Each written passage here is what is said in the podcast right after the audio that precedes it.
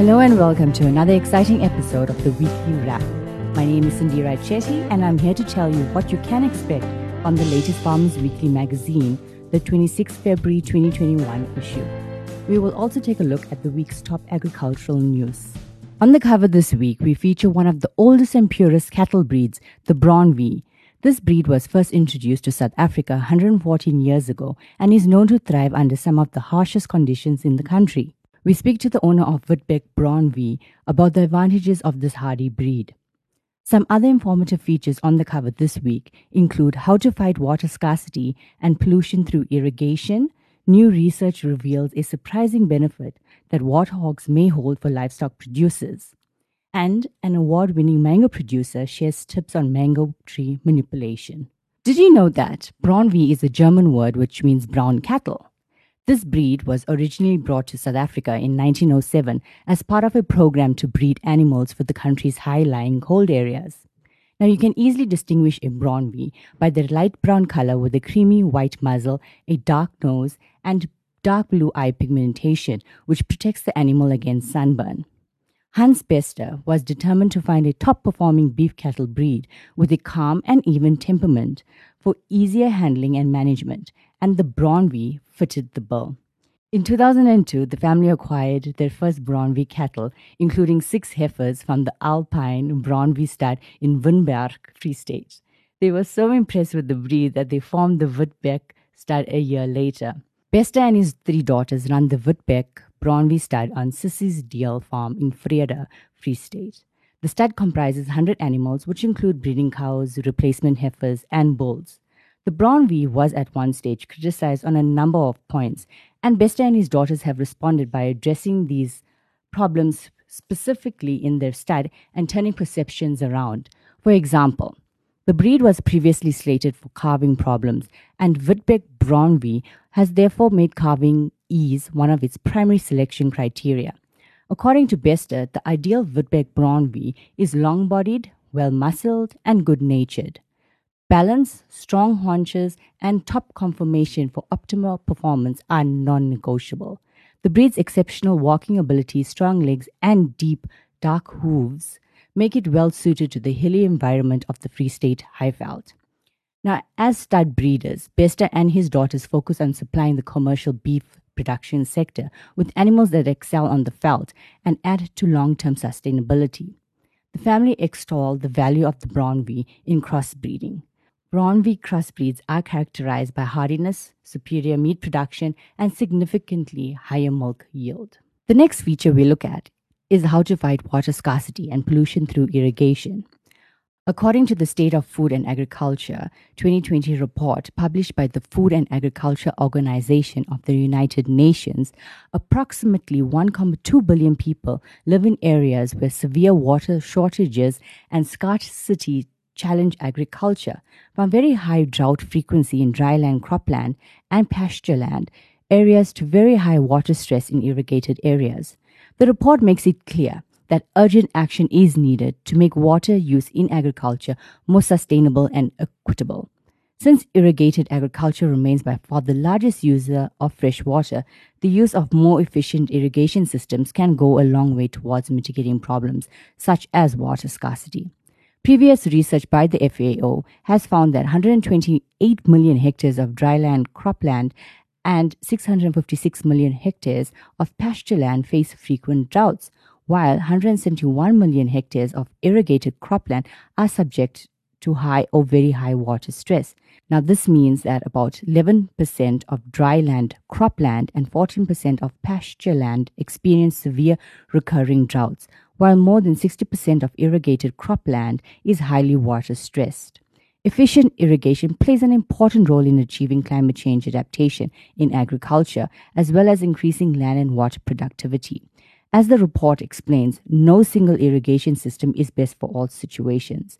And according to the FAO, Conservation agriculture, when implemented with more efficient irrigation, can improve water and nutrient efficiency by promoting minimum soil disturbance. Next, we move on to an article about mango tree manipulation. Mangoes are a hardy crop that produce yield with minimal effort. Award winning mango producer Johan du Preez says that the success of stable mango yields requires a keen understanding of mango trees and excellent management. He says you can leave mangoes to follow their own natural cycle with minimal interference and still get a crop. But with profit margins being so narrow, it's crucial to get the best crop and a consistent yield. And this is why he is constantly trying to improve the crop. du Preez, general manager of Bavaria Fruit Estates in Hoedspruit, Limpopo, has over 30 years' experience as a mango farmer. He emphasizes the need to produce a consistent harvest rather than a bumper harvest one year, but with inevitably smaller fruit, and a small harvest with a large with larger fruit the following season. He has achieved approximately 27 ton per hectare consistently over the past four years.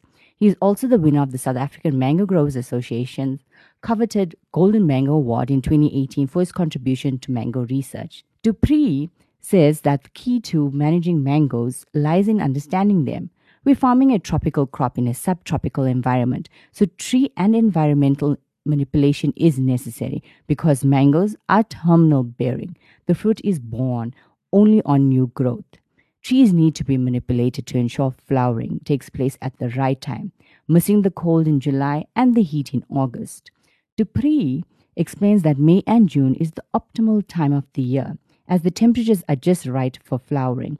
We've also noticed that flower malformation, which has become a big problem industry wide, is more prevalent on late flowers. So we try to get our trees flowering as early as possible. And this is where du Preez's experience at tree manipulation comes into its own.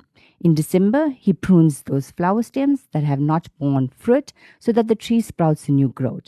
And this will ensure a good crop next year. And the last feature we focus on is warthogs.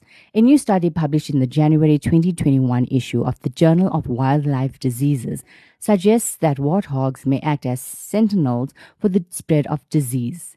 In a retrospective study, 100 blood samples taken from May 1999 to August 2016 were examined for antibodies against infectious diseases in warthogs.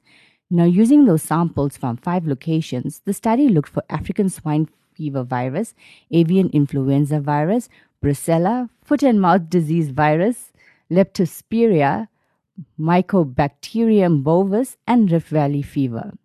The results showed that warthogs can be used as a model for investigating disease transmission at the human wildlife and livestock interface. This was because the warthog, as an omnivore and scavenger, moves freely between natural ecotypes, farmland, and human communities, and is susceptible to diseases of zoonotic, agricultural, and conservation concern. According to Professor Michelle Muller, who is a member of the Faculty of Medicine and Health Sciences at Stellenbosch University and was directly involved in the study, one of the messages that emerged from the study was that there is no evidence of warthogs carrying specific diseases in certain areas. So, if a farmer sees warthogs, rather than put their herd at risk, they may want to contact the animal health officials or animal health technicians in the area to investigate whether there's a risk of disease based on surveillance of those animals. Now, this could inform farmers about any diseases circulating that might be a threat to their herd. But Muller cautions despite the promising results of the warthog study, biosecurity, fencing, and monitoring at every level will continue to play a crucial role in controlling the spread of the disease. Now, let's take a look at this week's top news stories. New outbreaks of the brown locust have been reported over a wide area of the central and upper Karoo in January and February following good rain. Dr. Roger Price, research team manager at the ARC, said that this is the first major outbreak in the past 10 years. While no major damage had yet been reported from the current outbreaks, brown locusts could cause extensive damage to crops. According to Dr. Price, brown locusts should not be confused with desert locusts that have decimated crops in eastern and northern Africa. Brown locusts were endemic to the semi arid Karoo areas of South Africa and southern Namibia, formed smaller swarms, and did not produce the same devastating cycles that desert locusts did. Farmers are urged to report outbreaks to their local district locust officer or to the agriculture department locust depots at De Aar and Upington. Terries Ndove, Land Reform Deputy Director General at the Agriculture Department, recently briefed the Portfolio Committee on Agriculture, Land Reform and Rural Development on the progress of the release of state land. He said that the Agriculture Department had received 43,000 applications for 896 farms, comprising of 700,000 hectare underutilized or vacant state land. According to Ndove, one of the main challenges faced by the department with regards to re- redistribution of the farms, aside from the high number of applications, was land invasions. Ndove said a land rights inquiry in all provinces except in Mpumalanga and the Northwest had been completed. The inquiry found that 23,455 hectares were earmarked for existing land claims and that existing communities, farm dwellers, and laborers already lived on almost 200,000 hectares. About 7,500 hectares were subjected to land invasions. Ndove said the rights of those who had a right to occupy the land would be respected and they wouldn't be removed from the land. And we end off on a more serious note. The farming sector has warned of job losses due to the new minimum wage hike of 21 Rand 69 an hour, which comes into effect on March 1st, 2021. Christo van der Rheede, executive director at AgriSA, said that this drastic increase could result in a crisis for farmers that would have a far reaching impact on the agricultural sector. The 16% increment is bound to have a serious knock on effect and will unavoidably result in job losses. Willem Bestbier, CEO of the South African table grape industry, shared the same sentiments and said that this would put an unfair burden on the industry and job losses would follow as a matter of course. SATI is probably the biggest job creator per hectare of all production sectors, providing about 14,000 permanent jobs and 66,000 seasonal jobs. Increased mechanization is bound to follow. He did say we are committed to a fair living wage for workers, but this huge increment is unjust. In more recent reports, Tau SA's president, Henry Gildenhuys, said Tau SA will be declaring a dispute with the Department of Labour and Employment Minister, Thembelani Nxesi, regarding the irrational increase, and Nxesi would be asked to place the increase on hold until the dispute was settled. And that's it for this week. Join us again next week when we tell you about the top stories from the 5th March issue.